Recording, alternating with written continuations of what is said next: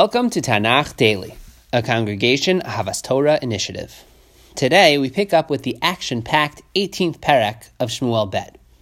David is in the Transjordan, that's where we last left him, but it seems that a major transformation has occurred as David's entourage, which was numbered about 600, uh, 600 men when we last counted, has grown exponentially. Now there are tens of thousands of men prepared to fight for and with David. They require officers, they require generals to manage and to command them in battle. And we find that David is preparing with this massive fighting force to go and confront Avshalom. He's going on the offensive. He divides up his army into three, into three flanks. You have Yoav in charge of a third, Avishai the other, and Itai the final third.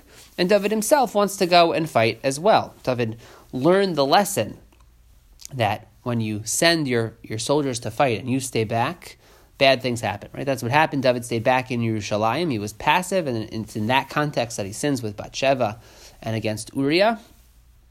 And so now David is prepared to go and fight and lead the charge. He learned his lesson. However, the people dissuade David from going to fight. And they say, look, David, if you die, the cause is lost. If thousands of us die, okay, but as long as you're living, the cause continues. But if you die, the cause is lost. And so David accepts that rationale and he stays back. However, he leaves his three generals with a message, one that he deliberately delivers in a way for everyone to hear. He tells them, please deal kindly with Avshalom. Please don't kill him. David, after all, is his father. And David is in an incredibly difficult situation. And so he asks, please don't kill Avshalom. And with that, the army goes out to fight Avshalom's forces.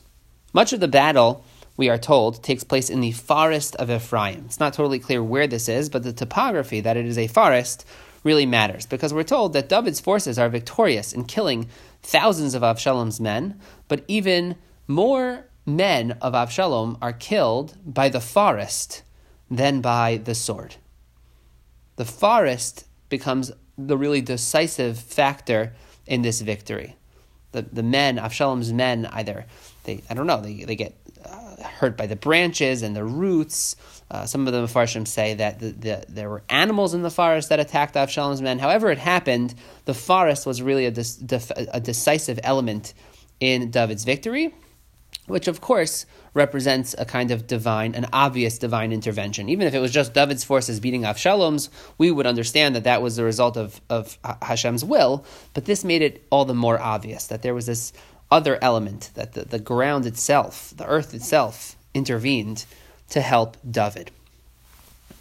We then learn that Avshalom himself gets caught up in the forest. The forest Uh, affects Avshalom himself as he is riding on his mule. His hair gets caught up, tangled in the in the branches in the thicket.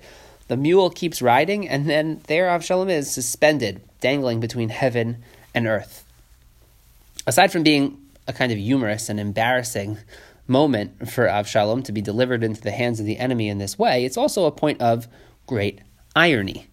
When Avshalom began his revolt, we were told that he has this very impressive mane, which both symbolized and was an element of his incredible beauty and his striking appearance. That striking appearance was important because it was part of his charm, it was part of the way that he endeared himself to the people and attracted followers. And now that very uh, element, that, that tool in his tool belt that, uh, that enabled him to lead this rebellion it now comes to, to hurt him. His hair, that beautiful mane, ends up getting tangled up in the brush, ends up getting tangled up in the, in the branches, and it is what ultimately delivers him into the hands of David and his men. So it's very ironic. One of the soldiers sees Avshalom in this state, and he runs over to Yoav and tells him uh, that where where where Avshalom is, where Avshalom is. And Yoav asks him, "Did you kill him? I would have rewarded you handsomely if you had killed him." And the man says, essentially, "You couldn't pay me enough to kill the king's son. David told us not to." And then Avshalom. Uh, I mean, as the reader, we certainly admire this person's integrity, but Avshal- but uh, but Yoav uh, says basically, you know, I, I have no time for this. He goes and he quickly kills Avshalom. We'll take a bit more time to think about exactly how he kills him, but let's just appreciate what Yoav is thinking in this moment. Despite his apparent ignorance, we can be sure that Yoav didn't just forget David's words. He knew David wanted Avshalom to live, to be taken alive. But Yoav also knew that David was speaking as Avshalom's father and not as the king in that moment. As a father, this was unimaginably painful. This was a tormenting moment for David, and one can't blame him for asking the generals to deal kindly and gently with Avshalom. But as a king, that was the wrong move. A case in point, uh, the moment Yoav does kill Avshalom, the battle is over. And he tells his forces that they can stop pursuing Avshalom's army, that the civil war can now come to an end. Kill Avshalom, end the civil war, end the rebellion. Keep him alive, keep the conflict alive. The right thing for the kingdom is to kill Avshalom. Yoav knows this, and he does what he feels he must. With that said, David did say not to.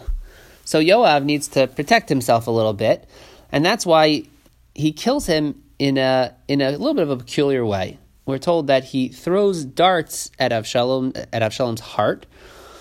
So he wounds him, fatally wounds him, but he doesn't fully kill him. It's the group of men that then take him down and fully kill him. And I think in that way, they kind of share the responsibility. No one person is responsible for killing Avshalom. They do this in a way where it's a completely shared guilt for this moment to prevent David from blaming any one of them. I think that that's, that's kind of the subtext of this unique way of killing him. We're then told that Avshalom is given an ad hoc, kind of unceremonious burial under a pile of stones.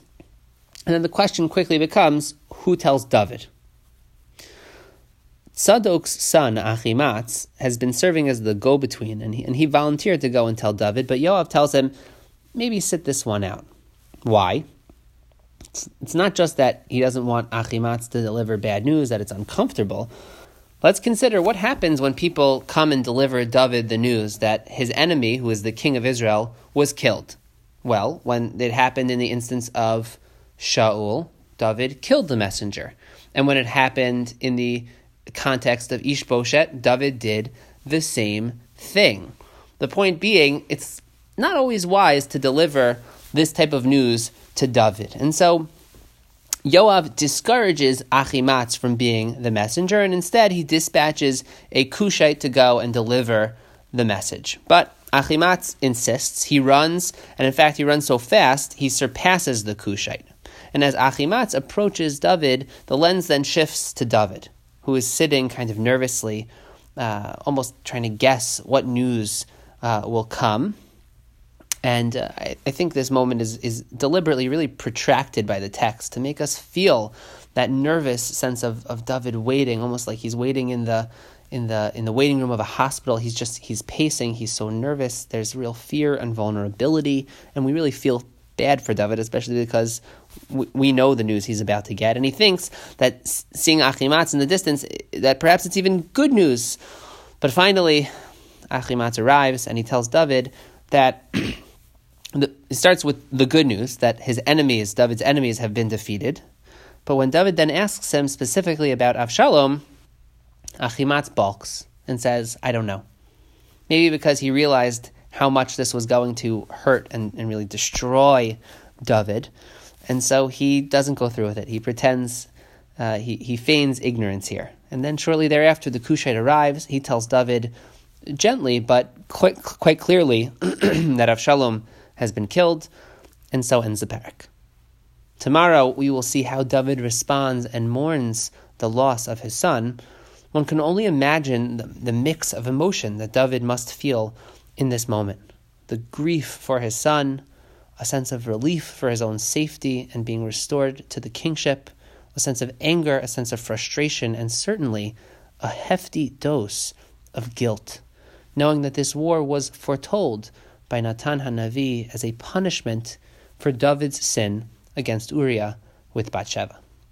That's it for today. Chazak ve'amatz and happy learning.